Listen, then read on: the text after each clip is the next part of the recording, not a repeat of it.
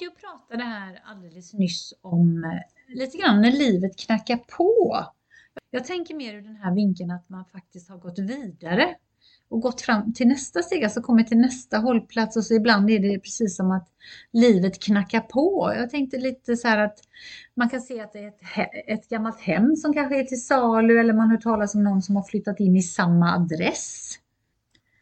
Vad har hänt sen sist? Att man tänker så eller att man hamnar tillbaka eller, eller att man inser att man har vuxit och gått framåt och lämnat. Det kan ju bli lite olika happenings. Ja, men det kan det. Och jag, och jag tänker mer på det här, eh, när jag, nu ska jag ifrån mig själv, att faktiskt välja att se positiva saker, även om det kanske har varit ganska tråkiga saker förknippat mm. med eh, vissa hållplatser så att säga, och även personer som man har träffat och umgåtts med. Och bara liksom känna den här roliga, glada känslan. Jag har en arbetskamrat eh, och så pratade jag med henne och så sa hon, ah, min mamma har flyttat in till stan och, och hon bor borta vid, eh, vid Operan. Och så tänkte jag, jaha, så säger jag en gata, bor hon? Hon bor, bor möjligtvis inte här. Jo, och då visade det sig att hon bor ju två uppgångar ifrån där jag bodde när jag var eh, 24 tills att jag var 28. Fick du så här flashback då eller? Ja, men jag fick en flashback och så kom jag på, eh, liksom, ihåg hur den här lägenheten såg ut och hur det var, mm. min livssituation såg ut när jag bodde där och alla mm. drömmar jag hade, förhoppningar och min första dotter som jag födde där, när jag bodde i, det, i den lägenheten och hur jag gick där med babybjörn, henne i en baby, inte gick med babybjörn utan mm. henne i babybjörnen och så varje uppgång hade en egen tvättstuga. Mm. Och så gick jag ner och så till, jag bodde högst upp och så var ju naturligtvis tvättstugan på bottenvåningen och eh, varenda gång jag tvättade så så hörde jag han eh, som heter Bosson. Han, han skriver den här låten One in a million, once in a lifetime. Nu ska inte jag sjunga för jag kan ju inte sjunga. Men han bodde på den eh, ovan, precis ovanför tvättstugan och jag fick en sån flashback och, och tänkte på honom också. Jaha, men just det, han bodde där för han var ju med i Melodifestivalen sen. Och, Googlade du honom vad han gör nu? Nej, det har jag inte gjort. Nej. Nej, nej, nej men se, det är sån, ja men det är sånt, då blir man ju nyfiken. Liksom, Vad hände med den? Och så, för att man glömmer ju av människor som har passerat i livet. Man behöver nästan få en sån här påminnelse som han då. Liksom. Vad, vad gör han idag? Mm. Det är häftigt egentligen. Att man, nej, det är inte häftigt. Det är obehagligt att vi kan ta reda på saker om varandra. Via Google. Via Google. Har ni googlat era namn och sett vad som kommer upp? Jag har hört det när det gäller att googla namn, att man ska ställa upp i väldigt många typ så här lopp och sånt där som alltid läggs in för då hamnar liksom det snaskiga längst ner. Så det kan vara ett bra tips att fortsätta. Alltså jag måste erkänna här när vi sitter mm. att jag är ganska bra på att ståka upp saker och ting och lägga ihop två och två. Så egentligen är det lite så här detektiv eller stalkervarning på mig. Fast jag vill ju inget veta, jag vill bara veta, jag vill inte träffa eller söka upp någon eller något sånt, men jag kan staka loss. Så vill ni ha tips så mejla. Kan det vara nästa affärsidé? Katarina Simona privatdetektivbyrå. Ja men gud vad roligt det hade varit. På riktigt. Alltså det, man kan få reda på så mycket. Bara man har lite koll och vet vilka sidor man ska gå in och kolla på. Facebook, det kan vara Insta, man ser med den här, då känner de dem. Alltså det kan, det är mycket som kan flyta upp till ytan. Så jag tycker du ska kolla han sen. Ja, det kan jag ska göra. Mm. Se vad han har tagit vägen. Har du någon sån här eh, händelse eller situation som du kan komma på där livet knackar på? Liksom? Ja men det är väl lite det här med, eh, jag har ju flyttat mycket eh, så att det är ju som när gamla adresser dyker upp eller också med, med människor som man kanske springer på eller ser på håll. Där är det också så att man kan få en sån flashback, men inte nu den senaste tiden. Nu, nu är jag ju mer inblåst än nu ute. men vi får se vad som händer nu när det, när det släpper till lite. Men jag tycker det är spännande. Jag tycker allt det här som kan påminna en om tidigare saker och återigen då komma tillbaka till det, hur, hur man reagerar och eh, kanske vad man har för reflektion kring det då, innan som man träffar på. Ja, men det, för det är också som med drömmar. Man kan ju drömma om människor och så undrar varför drömmer jag om de här? Eller jag hade en jättebisarr dröm här om natten. Jag brukar ju säga att jag kommer ju inte ihåg. Det är väldigt, väldigt sällan. Men då tänkte jag när jag vaknade, det här måste jag nu komma ihåg. Jag har flugit ett flygplan som landade på en vanlig väg med eh, ja men typ så här rödljus och grejer. Så stannade det här planet och där var det liksom massor vågor och så ett berg och det var lite så här lite kallt, lite ruggigt och så lekte det barn och föräldrar bredvid. Jag tänkte, men nu kan de inte ha koll på barnen för det är ju tydligen en landningsbana här. Och så skulle jag på någon kurs i ett brunt hus som påminner om arken och kliver in där, då är min bokning borta. Och jag får då sova i kopieringsrummet. Och jag tänkte, men den blir ju ändå varmt. I det. Och det roligaste är att då går jag ut och tittar. Vart var det vi skulle? Och då står det på de här blåa tavlorna med liksom hur många mil det är. Ja, men då har jag åkt till Luleå. Nej. Jo, jag åkte till Luleå i drömmen. Och då, jag har varit i Luleå en gång. Och då hamnade jag tillbaka i en sån här flashback. Ja, var det 99 kanske? När jag var där på en firmafest. Och flodde tjäder och huschade renar och grillade i en kåta. Och så alla de människorna där. Då blir det så här, men gud kommer jag stöta på någon av de här? Eller vad var det där som gjorde att jag drömde om det här? För jag vill alltid hitta samband och connecta. Så här, men än så länge har det inte dykt upp. Men det var så bisarrt. Hela drömmen att jag gjorde det. Men då, just de här flashbacken att man tänker tillbaka att okej, okay, Luleå. Det är ju ett par år sedan. Det är 24 år sedan. Ska jag för, eller börjar man bearbeta saker och ting? Eller jag, jag vet inte. Jag tänker mer symboliskt, att det, det ligger så långt bort ifrån Göteborg där vi sitter. Mm. Eh, och jag tänker så här, den här landningsbanan och de här, nu ska gå jag in och analysera. Ja, men gör det, gör det. Eh, och tänker den här landningsbanan och flygplanet som man egentligen inte har kontroll över, att, att den liksom landar mitt bland människor, att, att Mm. situationerna, man inte alltid har kontroll och det är människor runt omkring som man inte kan kontrollera vad de Mm. gör där. Mm. Och sen att du hamnar då på den här bruna arkenaktiga och i städskrubben, det är lite så här att Åh vad synd det är om mig. Här, här är jag ensam inlåst i min lilla lägenhet och så ska jag titta ut lite och då, då är Mm. du i Luleå och då tänker jag så här, ja men du måste haft jävligt roligt i Luleå för att, Ja. för att eh, liksom när du väl kommer ur där och så ser att men det finns ju en värld där ute, det finns något annat. Mm. Eh, och positiva känslor då till Luleå och det som händer där uppe och fest och grejer liksom. Att det kanske är Mm. det du längtar efter. För att Och naturen. Eh, Och naturen också. Så tänkte jag kopieringsrummet. Liksom, att inte kopiera gamla mönster. Kan vara. Eller att man ska bryta vissa saker. För det, man, man, jag är rutinperson. Och det börjar bli så här att nej, men nu behöver vi ändra någonting lite grann. Men det är så spännande när du säger, jag, jag vet ju om att du är en rutinperson men det känns inte så. Men jag är det. Herregud, det ska gudarna veta. Nej, men man gör ju verkligen samma, samma saker och jag trivs med det. Det får liksom livet att funka och flyta på. Men nu har jag kommit till en punkt där jag verkligen så här. Nej, nu ska jag göra så här att oavsett om jag har tränat eller inte så tre dagar i veckan på kvällen nu när det äntligen, äntligen är vår. Då ska jag liksom efter maten gå ut och ta en promenad. För jag, min kropp och själ skriker efter skogen. Så det kanske är någonting med Luleå att ha det att göra där. Att jag ska gå ut och, och ta någon promenad eller göra någonting så här på. Kvällstid när jag inte ska landa hemma i raggsockarna och myset och filten och kopp teen och allt det här. Så nu, nu är det liksom nya tider. Det- har tagit lite tid för mig att, att göra det. Så det ska bli spännande att se vad som, vad som sker när jag ruckar lite på rutinerna. Men bryta mönster. Bryta för att se hur långt man har kommit. Lite som att man kastar sig tillbaka. Vem var jag 1999? Helt utflippad. Ja, men gud vad spännande. Vem var du 1999? Nej men då var jag ju i 24-årsåldern. Ja, Med stadigt jobb och supersingel och härjade runt med allt och alla hade världens bästa kollegor som en jättesammanhållning. Det var en ganska stor arbetsplats. Jag började där när det var kanske 14 personer och det blev så här 120-130 Oj. anställda. Och så, så här tillväxtbolag och fick ja, men utvecklas jättemycket. Eh, och där eh, det då liksom växte med ett ansvar och ja, man hade liksom, man kände till Göteborg kan man säga. Ja, På alla olika sätt och vis. Och det var ju innan, ja men något år innan jag stadgade mig Mm. faktiskt. Så att det kanske är någonting där. Men jag tänker på mig själv 1999. Ja, Men då var jag första gångsförälder och, och lekte vuxen och hade jättemycket ansvar och allt vad det innebar liksom. Hur långt man har kommit nu. Ja, för det såg man ju inte då. Mitt 99 var inte att jag såg det här. Att det liksom ta ansvar och vara förälder och, och så. Det var ju så långt borta för jag skulle ju inte ha barn. Så att där har det ju verkligen ändrats. Verkligen. Och hur kommer det sig att det blev barn då? Ja, men då, det kändes rätt. Ja. Det, var, det är klart jag ska ha barn med den här Mm. mannen. Så var det. Och det tycker jag är spännande att du säger, för jag, jag tror verkligen så här att oavsett vem personen är som vi får barn med så är det, det är någonting som gör att det är, men det är den här mannen eller Mm. den här kvinnan. Mm. Och sen att det inte håller, eller om det håller, det, Mm.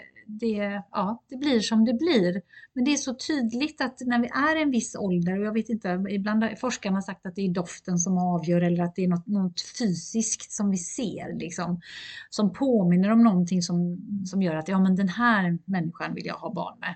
Och det har man ju sett på förhållanden som eh, folk som har varit tillsammans jättelänge och inte Mm. fått barn och inte velat ha barn och sen så har- tar det liksom ett halvår och så träffar de en ny och så har de Mm. Barn på gång redan med en Mm. gång. Så jag tror det är någonting där, just i den åldern när vi ska fortplanta oss. Liksom, att, Ja, men det är precis som att universum är med lite och knuffar en i rätt, i rätt riktning eller vad det nu kan vara. För det, det, um, allting slås lite på sin kant och de som är i den här skaffa barn åldern, ja men någonstans runt 30 säger vi för att generalisera. Det är ju oftast liksom, de vet ju inte riktigt vad de letar efter. De har testat på det ena, det andra, känt efter och hit och Hur vet man att det är rätt? Ja men det är ju jättesvårt att svara på för man, man vet det bara. You, you know. ja, men sen tänker jag också att det är ju aldrig rätt tid att bli gravid. Det är jättelustigt. För Mm. man, vissa par som man har träffat och pratat med säger att jag väntar på en viss timing eller sådär. Och, och, och den timingen kommer inte, det vet vi ju Mm. att för så fort man blir gravid Mm. eller ska bli mamma eller pappa så att säga. Mm. Då händer någonting. Antingen får man ett jobberbjudande eller så är det Mm. något annat som händer som man bara känner att nej, shit, shit. Det var inte rätt tid men jag är jätte, jätteglad att Mm. Bebisen ska komma så nu får jag liksom kokona mig och... Men precis, gör allt det som innebär. Mm. Och sådär liksom. Precis, och nu har man ju hamnat, om man tittar tillbaka till den här tiden innan man skaffade barn, fick barn och sen vad som har hänt sedan dess, alltså hur man har utvecklats, vad man har gått igenom, ups and downs, det är liksom barn, allt vad det innebär. Och det som har blivit så tydligt för mig, det är att nu när mina är 17 och ska fylla 19, då är det så här att det är faktiskt lite skönt att de kommer bli vuxna och flytta hemifrån. Man kommer ju sakna dem allt det där. Jag vill inte ens behöva förklara mig för det. Men det är ändå så här att herregud, nu börjar liksom mitt liv 2.0. Det har blivit så tydligt och jag tror att man får börja bearbeta lite det här för man vet ju inte vad som kommer hända. Jag, jag kommer inte känna mig så här brutalt ensam och, och allt det utan det kommer vara helt jäkla fri. Kan det vara din dröm då? Luleå? Det var ju Ja. fri då! Ja men precis, eller hur? Yes, yes, nu hamnar vi där. Och, då, och det är det som blir att jag kräver inte så mycket idag liksom med vad man har mer än att tak över huvudet och god mat och jobb och liksom tryggheten och allt det här. Så att jag, jag bara vill omfamna det, nästan så jag vill snabbspola men ändå inte. För det är klart att man vill gotta sig med det här. Men för mig är det så här att nej men jag vill verkligen inte träffa någon ny. Jag vill verkligen inte det. För då måste jag kanske flytta ihop med den för att det blir så här smidigt och man gör allt det där när man träffas och dejtar. Så jag tänker så här, nej, jag kommer inte. måste man flytta ihop. Ja men nej, man kan vara särbo och allt det där, men då är det ändå någon som inkräktar på, på mitt liv. Ja, Så jag vill vara fri-fri. Och sen så när jag kanske är, är 53, ja, om 5-6 år, då kanske det är dags. Jag vill bara ha den här känslan av att, ska jag laga mat idag? Nej, jag går och tar något take away. Behöver jag städa idag? Nej, för det är fortfarande lika rent. Behöver jag handla? Det står två flaskor bubbel i kylen. Jag behöver ingenting annat. Och bara kunna vara helt jäkla spontan och göra vad som helst. Det är för mig en sån, the next step. Och det börjar komma liksom i räckhåll. Vad härligt det låter. Ja. Sen vet ju jag att livet planerar ju saker för oss när vi inte är beredda, så jag ska inte säga någonting om dina planer här. Men jag, jag tycker jag är så fascinerad av det just där också, Next Step eller eh, Katrin på 2.0. För det blir faktiskt det när man flyttar, när barnen flyttar ut, inte Mm. när man själv flyttar ut, utan det är barnen som flyttar förhoppningsvis. Eh, och det är jätteintressant och också titta på den personen som man har blivit. För hade jag pratat med dig för ett halvår sedan eller ja, Mm. ett år sedan så, så hade Mm. Det här inte ens en gång varit en tanke för dig. Nej, nej. Och det är rätt häftigt för då får man ju lite flashback att man mitt i det här mörka, sökande, ljusa, glada, alltså allting på en gång och så nu äntligen börjar man se ljuset i tunneln. Nej men den har jag gjort länge men just att det inte är så snårigt med saker och ting utan nu har jag bestämt vad jag vill. Och det är nog första gången sen innan man fick barn. Det är så lustigt att du säger det, för, för om jag tittar på vänner som jag haft runt omkring mig när de var i ungefär den situationen som du är och hade de resonemangen, så var det faktiskt väldigt många från förr, eh, lite det jag var inne på i början, att människor från förr som knackar på och säger hej, här är ju du, vad kul! Gamla ex. Ja men, men så har det ju varit lite, inte bara ex utan Mm. från, från förr. Det var, hände ju för, nästan direkt, precis som ryktet hade nått ut. Nu är hon fri. Eh, så att, och det, det, det är check på den. Det händer också. Det gör det. Ja, men Ja. och då känner du, för då, det var lite det jag pratade om i början, att när de här Mm. människorna kommer in Mm. Så tänker man så här, shit vad långt jag har kommit för man Mm. vill inte tillbaka in i det. Det behöver ju inte Mm. alltid bli att det blir samma, Nej. same, same, jag brukar Mm. säga same same but different, för Mm. det, det, på någonstans så blir det liksom Förhoppningsvis har alla förändrats. men man har ändå förändrats lite. Men det är så lätt för oss att trilla in i gamla mönster. Men det är så Mm. skönt när man träffar på de här människorna, när man själv kan bocka av den checklistan att nej men Mm. vänta lite, jag är Mm. inte där längre. Men vad kul att se dig, jag är så glad för man blir så innerligt innerligt glad. Men Mm. jag är inte Mm. där, kul, ha ett bra liv, hejdå! precis ta hand om nu. Vi ses om 20 år igen. Nej, men det, nej, men det är så. Man får ju någonstans. Det är svårt att, att sitta så här på sin kammare och bara åh vad långt jag har kommit. Utan man behöver nästan utsättas för ett gammalt hem. Eh, någon gammal person som kom förbi eller en gammal arbetsgivare och bara men hälsa hem till familjen och då liksom. Nej, vi är inte en hel familj längre på det sättet, utan det är en ny familj fast det är så här. Och börjar liksom förklara sig och, och sådär att man tänker ändå att nej. Men det är ju lite så med, med vänner också. För någonstans har man ju en grundperson vem man är under liksom, men värderingar kan skifta lite och sätt olika sätt att se på saker och där kan jag nog känna att, att de märker på mig att man är lite annorlunda än vad man har varit förut. Upplever du att du får en annan respons eller ett annat mottagande eller hur ska jag uttrycka det, att du känner att du blir bemött? kanske? Nej men jag har ju fått den här, åh vad jag saknar den gamla Katrin. Ja, spännande. Ja. Och hur var den gamla Katrin om du jämför med nya då? Ja, men jag kan ju inte riktigt se skillnaden än. Men jag förstår vad de menar, men det är nog på många olika punkter så. Jag tror att jag är lite mer återhållsam och stillsam och inte så impulsivt explosiv. Mm, kan det ha med mognad att göra? Ja, men jag hoppas det.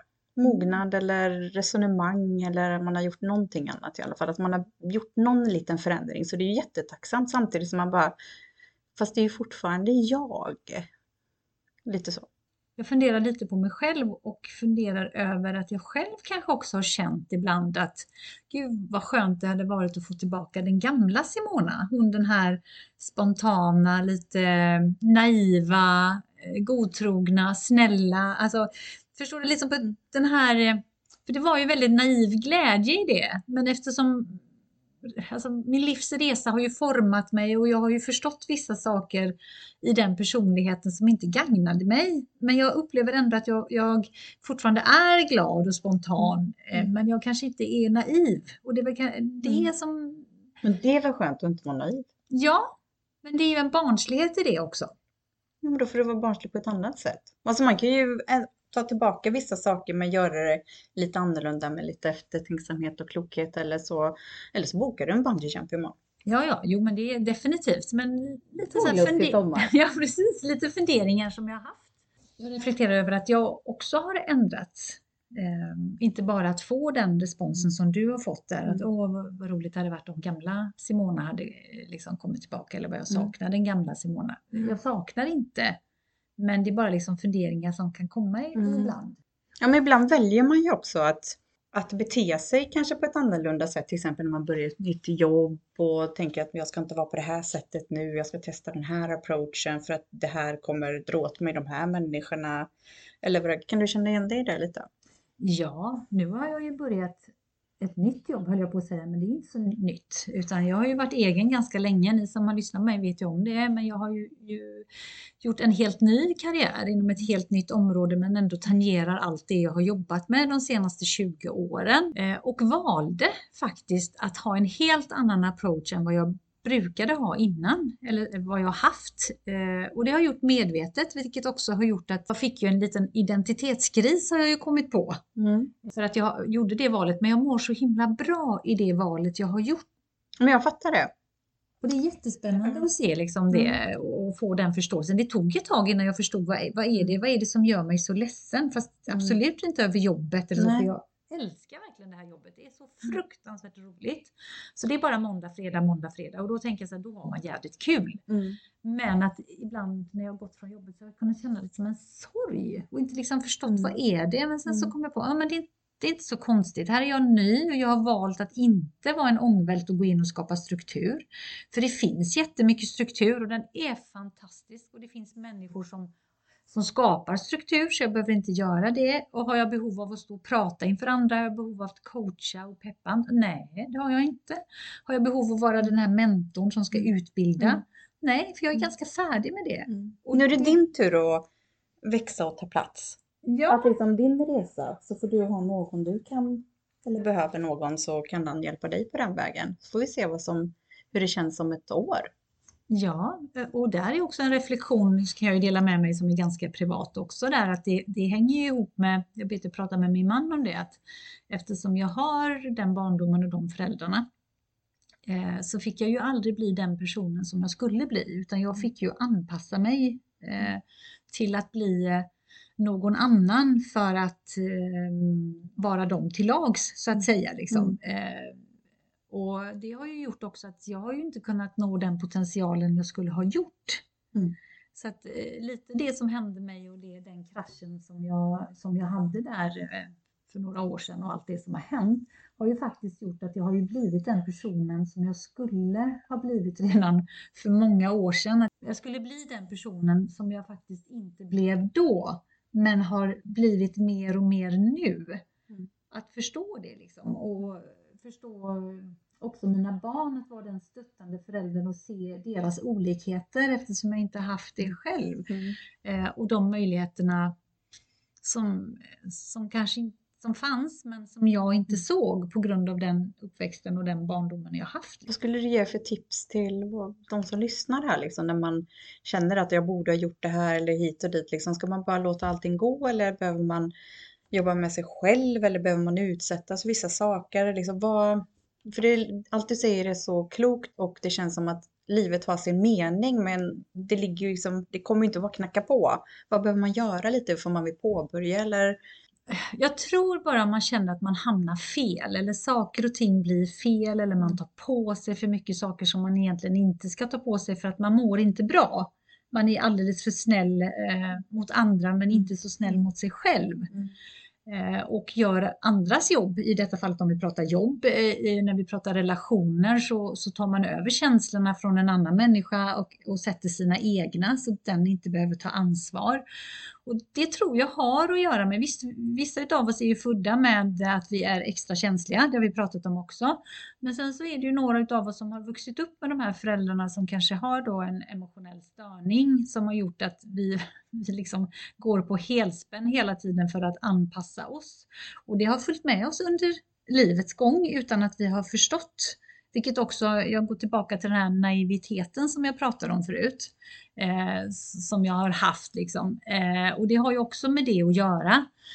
Eh, så att ett och det är ganska svårt för att om man inte är medveten om någonting så kan man ju inte åtgärda det. Och varje person är ju unik. Och, och, vad vi behöver göra. Och någonstans så har jag förlitat mig på och jag vet också i och med att jag har jobbat med, som ni vet, som, som coach och mental tränare att vi har alla svar inom oss. Men vi, men så länge vi vågar utmana våran rädsla och se den och våga växa även om det gör ont. Du kommer tillbaka till förra veckans avsnitt när knoppar brister. Ja, precis. Den är bra. Men det kommer ju en fantastiskt vacker blomma ur det. Och där tror jag också, inte bara tror, utan jag vet ju att man drar ju till sig andra typer av människor som inte eh, har behov att andra tar ansvar för deras agerande. Utan de tar ansvar själva och det är jädrigt skönt. Mm. Ja, men jag fattar det. Men det är lite det här att gå tillbaka till att man kan ta sig lite fundera om man känner att man har fastnat eller man är på fel väg. Liksom, vad, har, vad har präglat den man är idag? Lite så här, varför har jag alltid tagit så stort ansvar? Det är ju liksom mitt största frågetecken just nu. För jag kan inte se det, att jag behövde göra det som liten. För att det var liksom normalitet på något sätt. Så jag liksom börjar fråga runt lite nu. Hur mycket ansvar tog du när du var liten och när blev, var du nyckelbarn eller så som det hette på 80-talet och sådär. Bara för att och se lite att alltså, hur mycket ansvar ska en unge ha? Varför? För det hänger med hela livet, lite som du pratar om, att då gör man ju andra saker och du vet allting det här. Så det är någonting jag har börjat fundera på nu. Mm, och det tycker jag är väldigt spännande för, för då funderar jag på var det någonting som dina föräldrar sa att du skulle vara eller var det så att du själv kände att jag hade så, bra, jag hade så bråttom att bli vuxen så jag Mm. tog det ansvaret själv. Jag tror en mix på något sätt. Ja, jag är inte klar.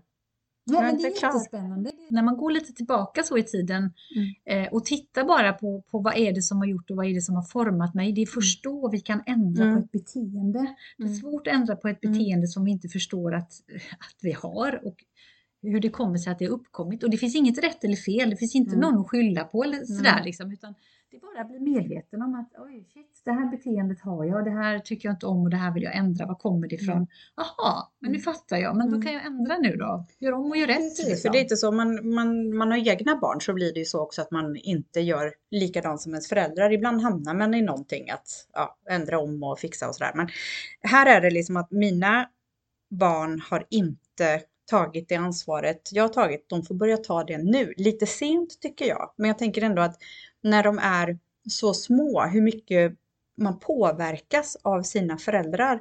Så att kanske har varit medvetet att det är först nu, så de är lite chockade nu kan man väl säga. Så att nu börjar den här, men de är så stora så att man kan resonera till olika saker och att det här är viktigt för att det här kommer komma sen. För det kan man inte säga till någon som är tio år. Det här är jättebra för dig att veta när du flyttar hemifrån. Nu kan jag börja använda de fraserna för att jag vet inte, det kanske har varit något dolt eller någonting undermedvetet som har gjort att jag inte har gjort det med mina egna barn. Att de fick ta så mycket ansvar som jag gjorde. Jag fick liksom gå upp och göra frukost till min brorsa. Jag tror att vi är eh, en generation som har fått växa upp väldigt självständigt oavsett vad vi har haft Mm. för typer av föräldrar. För vi har tagit mycket ansvar. Det fanns inga mobiltelefoner. Skulle vi idrotta så fick vi ta oss dit själva. Alltså det, det fanns ingen curling. Medan vi då har blivit föräldrar som har ju curlat våra barn och Mm. inte velat att de ska bli vuxna så fort. Och det kan man ju se utomlands, säger jag här nu då, men, men när ungdomar gifter sig när de är 17, 18 och det är inga konstigheter. Och, Mm. och bilda familj och det är andra saker och så tittar man på sina egna barn som är typ 22, 24 och så tänker man, nej men gud de är alldeles för små. Ja men precis, ja, men, men inte ens egna utan andra också i den åldern. Såklart. Men det, men, ja, men det börjar väl någonstans i hemmet. Barndomen. Vad man präglas av, vad man har. Och så får man liksom börja bearbeta den lite nu. För det är ju inte för sent att bli den personen man ville bli för flera år sedan. Nej, absolut inte. Så att eh, titta på eh, när ni träffar på eh, människor från förr eller ser gamla boenden eller gamla jobb eller vad det nu än är för, för någonting. Och vet om att när ni, ni tänker på det med positiva tankar oavsett vad som har hänt och känner så här bara, ah, men jag är färdig, men, men gud vad roligt det var här liksom. Men jag har gått vidare och nu är jag på denna hållplatsen. Då är ni jädrigt rätt. Tack för att du har lyssnat på oss här idag och vi hoppas att du vill lyssna på nästa avsnitt. Vi tar jättegärna emot feedback, eh, frågor, funderingar, tankar från dig som har lyssnat och då får du jättegärna mejla till katrin och simona.gmail.com och följ oss jättegärna på Instagram under, Instagram under samma namn Katrin och Simona. Hejdå!